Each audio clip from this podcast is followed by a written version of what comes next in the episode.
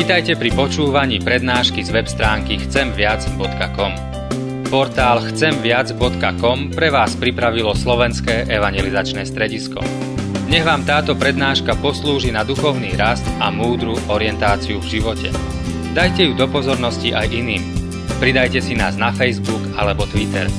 Chcemviac.com Viac ako dáva tento svet. Pred tváru nášho pána a takto spolu so žalmistom vyznajme a modlíme sa. Nech môj jazyk ospevuje Tvoju reč, lebo všetky Tvoje príkazy sú spravodlivé. Nech mi je Tvoja ruka na pomoci, lebo som si vyvolil Tvoje rozkazy. Amen. Milí bratia, milé sestry, vypočujte Božie slovo, ako ho nachádzame napísané dnes už v čítanom texte z prvého listu Jána zo 4. kapitoly, Nebudem čítať teraz celý ten text, verím, že si ho celý pamätáte. Pripomeniem 7. verš. Milovaní, milujme sa, pretože láska je z Boha a každý, kto miluje, z Boha sa narodil a pozná Boha. Nech Pán Boh požehná tieto slova medzi nami aj dnes. Amen.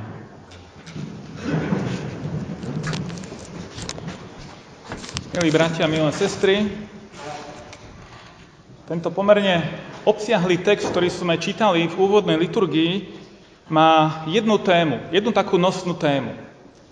Je tam jedno slovo a jedno sloveso, ktoré sú však svojím spôsobom synonymické, ktoré sa tam opakujú najviac zo všetkých. Ktoré slovo to je? Alebo aká je tá téma? Aká je to téma?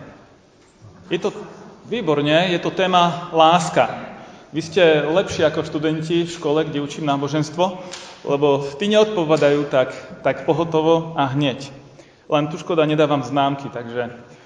Áno, je to téma lásky a ja som to vlastne aj povedal v úvode služieb Božích, že, že tá téma bude o láske. Hovoriť o láske nie je jednoduché, pretože je to pojem alebo hodnota, ktorá je chápaná veľmi rôzne a často až protichodne.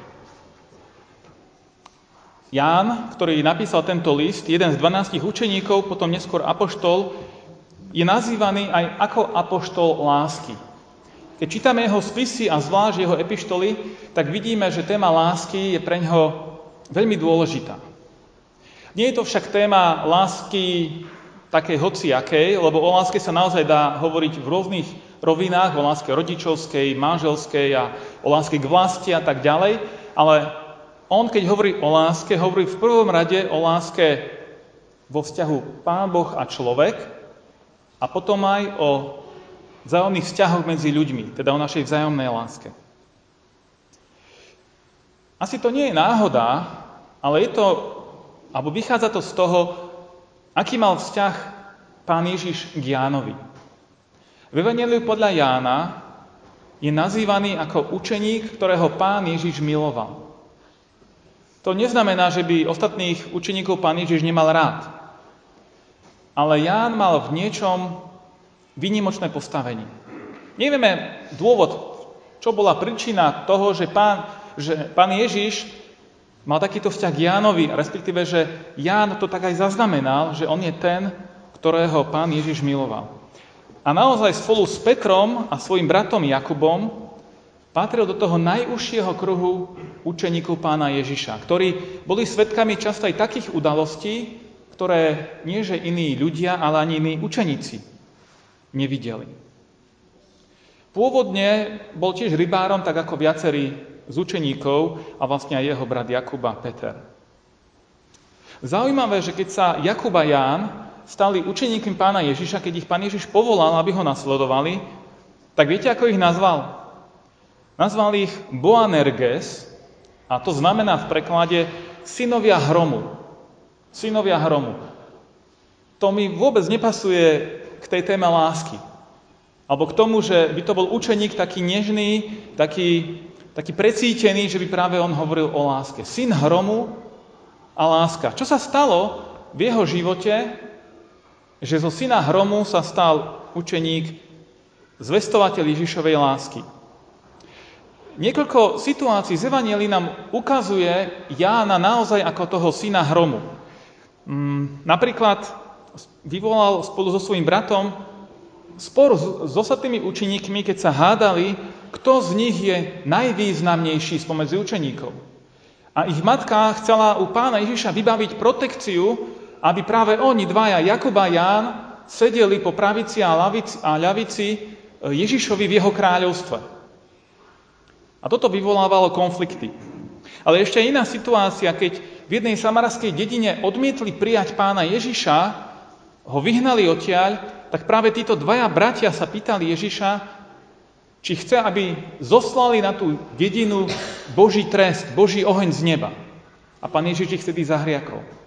Takže naozaj tento učeník bol v mladosti aj energický a bol to skoro syn hromu ako nejaké nežné nevidniatko, nejaký precitlivelý e, mládenec. Aká to je premena? Keď z takéhoto človeka sa stane zvestovateľ lásky pána Ježiša. Ešte jeden zaujímavý moment z jeho života, a síce jeho brat Jakub bol prvý z apoštolov, ktorý zomreli mučenickou smrťou, dal ho sťať Herodes tom prvom období šírenia cirkvy. A vlastne všetci apoštoli postupne zomierali na rôznych miestach sveta ako mučeníci pre zvestovanie Evanielia o pánovi Ježišovi. Je len jeden z tých dvanástich, ktorý zomrel prirodzenou smrťou. Hádajte, kto to bol? Odpoveď bola jednoduchá. Áno, bol to naozaj Ján. On sa dožil vysokého veku a podľa tradície dožil svoj život v Efeze, jednom z miest, kde zvestol Evangelium Apoštol Pavel.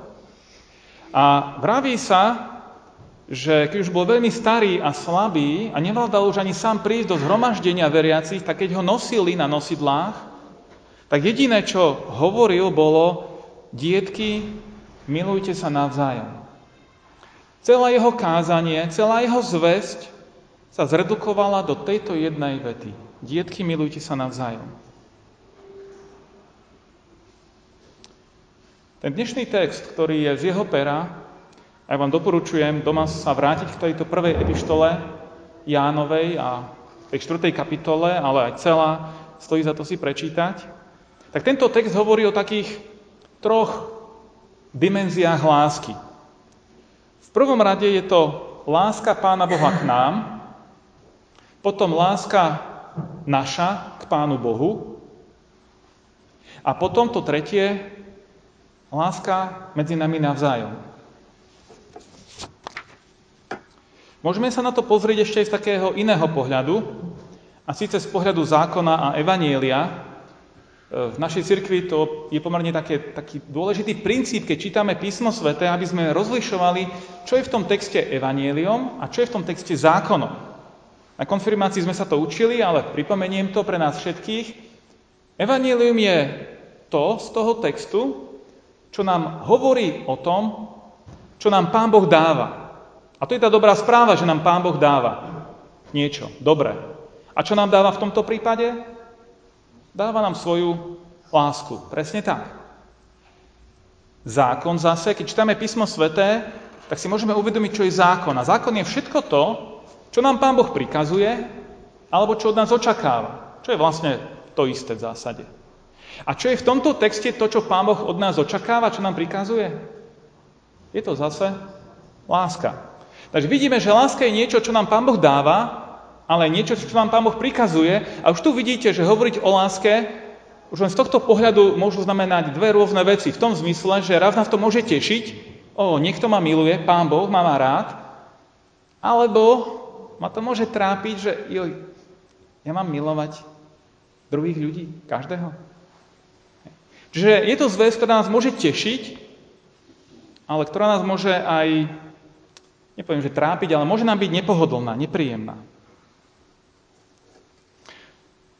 Tento text je veľmi bohatý a nebudem podrobne prechádzať každou tou myšlienkou, ale pozrieme sa najprv teda na to evanílium, na to, čo nám Pán Boh dáva. Niektoré časti prečítam. Láska je z Boha, pretože Boh je láska. To je hneď ten 7. a 8. verš. 9. verš pokračuje. V tom sa prejavila Božia láska k nám, že svojho jednorodeného syna poslal Boh na svet, aby sme žili skrze Neho. To je úplne v jednej vete zhrnuté evanílium. Alebo desiatý verš. V tom je láska, že nie my sme milovali Boha, ale že On miloval nás a poslal svojho syna ako obeď zmierenia za naše hriechy. V 11. verši. Milovaný, Boh si nás takto zamiloval.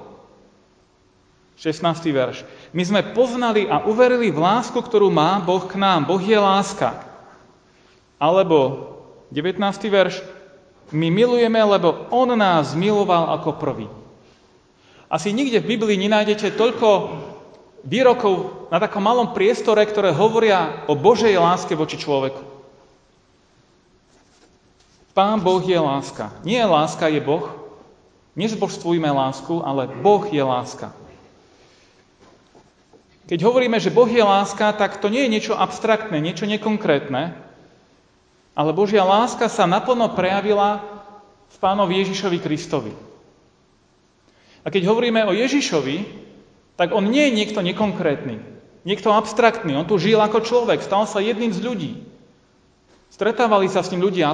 Ján bol jeden z tých svetkov. A zanechal nám o tom svedectvo, že ho počúvali, že sa ho dotýkali, že ho videli. Čiže Pán Ježiš je niekto veľmi konkrétny. Aj to, čo urobil Pán Ježiš pre nás, Zobral na seba náš hriech, pýkal na miesto nás, to je tiež niečo veľmi konkrétne. Aj to, že stal z mŕtvych pre naše spasenie, aj to je niečo veľmi konkrétne. Preto keď pozrieme na pána Ježiša, tak vidíme naplno Božiu lásku. Nie ako nejaký pojem pre teológov, nie ako nejaká idea pre filozofov, ale niečo veľmi konkrétne a hmatateľné.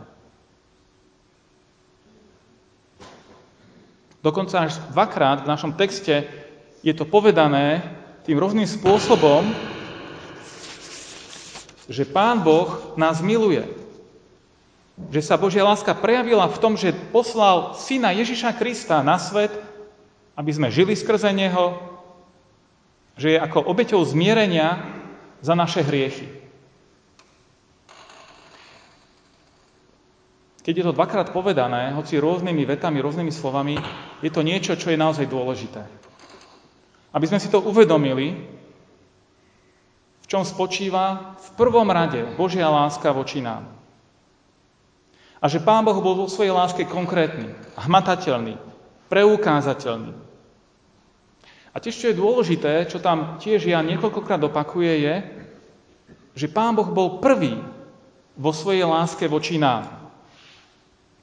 Čo to znamená? To je veľmi dôležité, lebo to nám hovorí, že Božia láska voči nám nie je založená na nás, na našich kvalitách, ale je založená v Bohu samom. Ten dôvod, prečo nás Pán Boh miluje, nie je v nás. Viete, my milujeme druhých ľudí, sa zamilujeme, lebo tá dievčina je krásna, alebo ten fešák je taký šikovný, alebo máme radi svoje deti, lebo sú naše a sa v nich vidíme. Môže byť mnoho dôvodov, prečo, prečo milujeme, prečo máme niečo radi. Neviem, čo to je.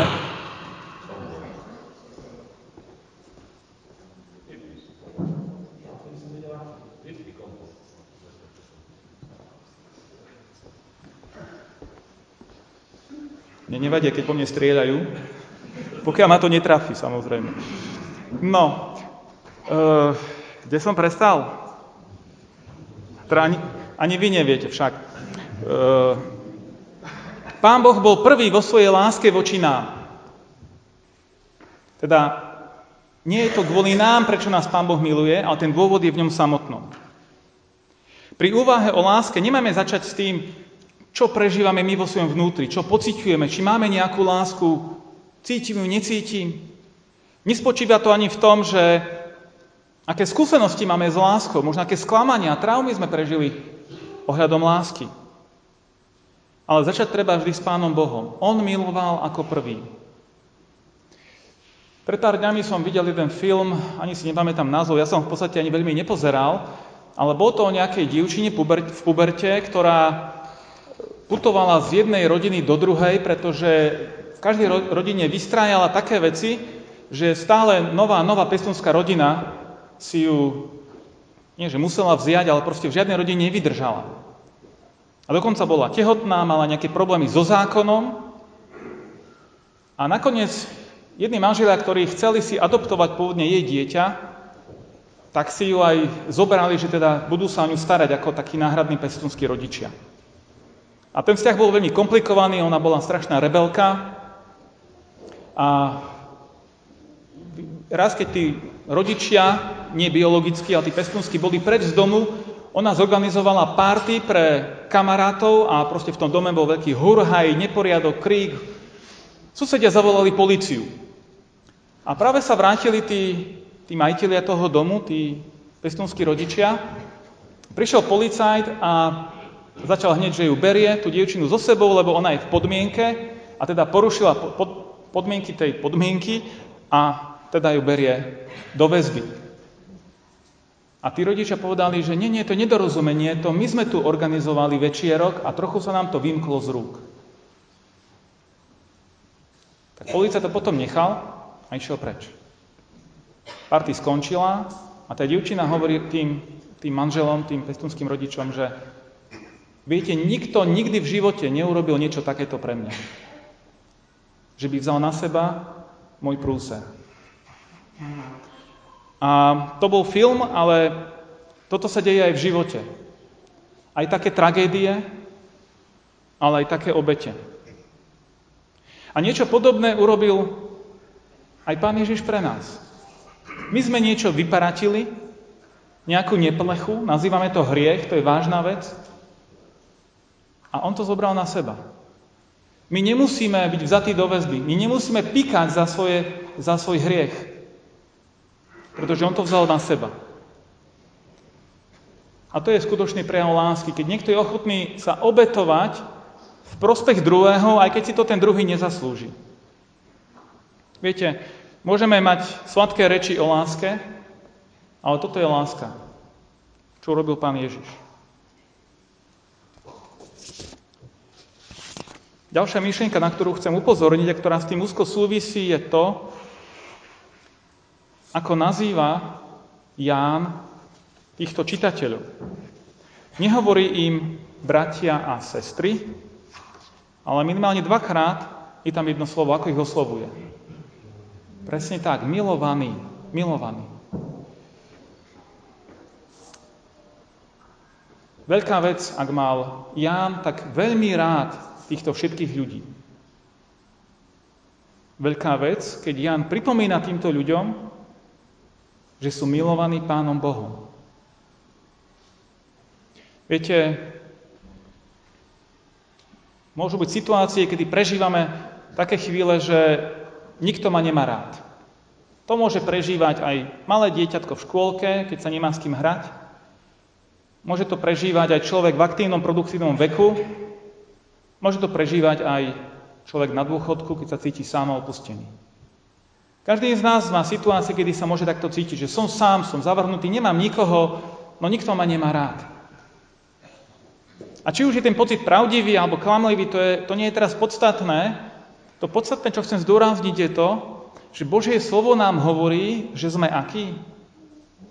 Že sme milovaní.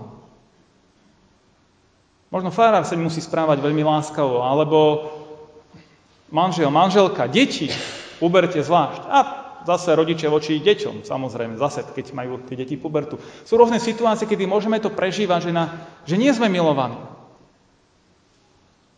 Ale Božie slovo nám hovorí, že sme milovaní. Aj keby sme to necítili od druhých ľudí, aj keby, aj keby sme mali dôvody pochybovať o tom, že nás niekto má rád, a druhý nás sklamú, Božie slovo nám hovorí, že aj napriek tomu, aj vtedy si milovaný nebeským Otcom, Pánom Bohom. A dôkaz o tom je, znovu poviem, kríž pána Ježiša Krista. Viete, ale nepomôže nám toto prehlásenie, že ho tu ja poviem. Je potrebné tomu uveriť, je potrebné to prijať. Aj dieťa, ak pochybuje o láske rodičov, tak sa nemôže z nej tešiť. Nemôžeme z nej osoch.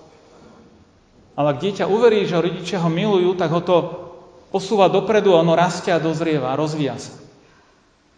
A tak aj my vo svojom kresťanskom živote nestačí nám, že to bude niekde napísané na stene, že Boh je láska. Ak tomu neuveríme, tak nás to nebude posúvať dopredu, nebude nás to rozvíjať a nebudeme rásť vo svojom duchovnom živote. Ako kresťania hovoríme, že veríme v Boha. Ale ja kladiem otázku v súvislosti s tým, čo napísal Ján, že či sme uverili v lásku Pána Boha voči nám. To je trošku iná vec, ako povedať, verím v Boha. Ale veríš v Božiu lásku voči tebe? Táto viera mení život človeka. Nie nejaké všeobecné prehlásenie, verím v Boha.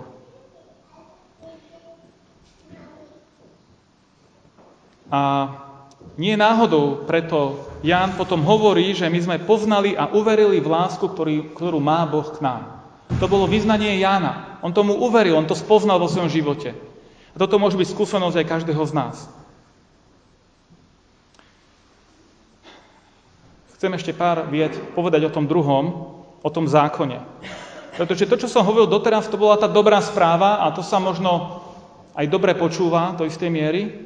Teda verím, že hej, lebo to je tá dobrá správa. Ak sa nám toto zle počúva, potom už čo s tou zlou správou, s tým zákonom, to sa bude počúvať ešte horšie.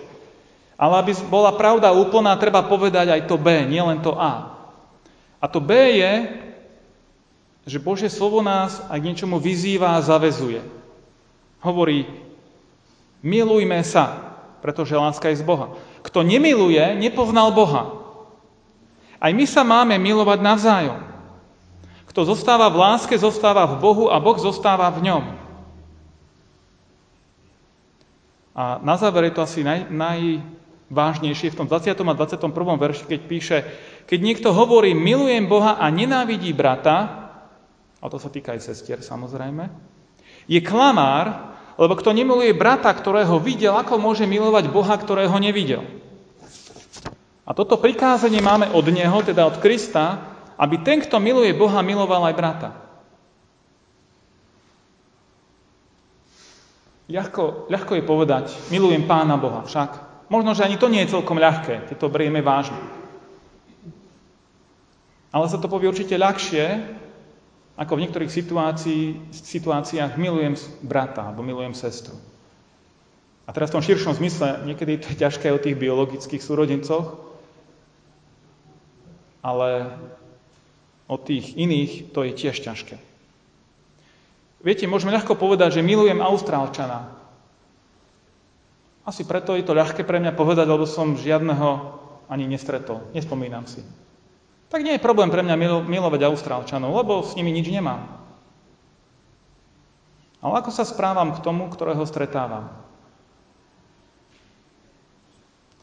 A ako môže byť hodnoverné naše vyznanie, že milujeme Pána Boha, ak nemáme pekné slovo pre svojho blížneho?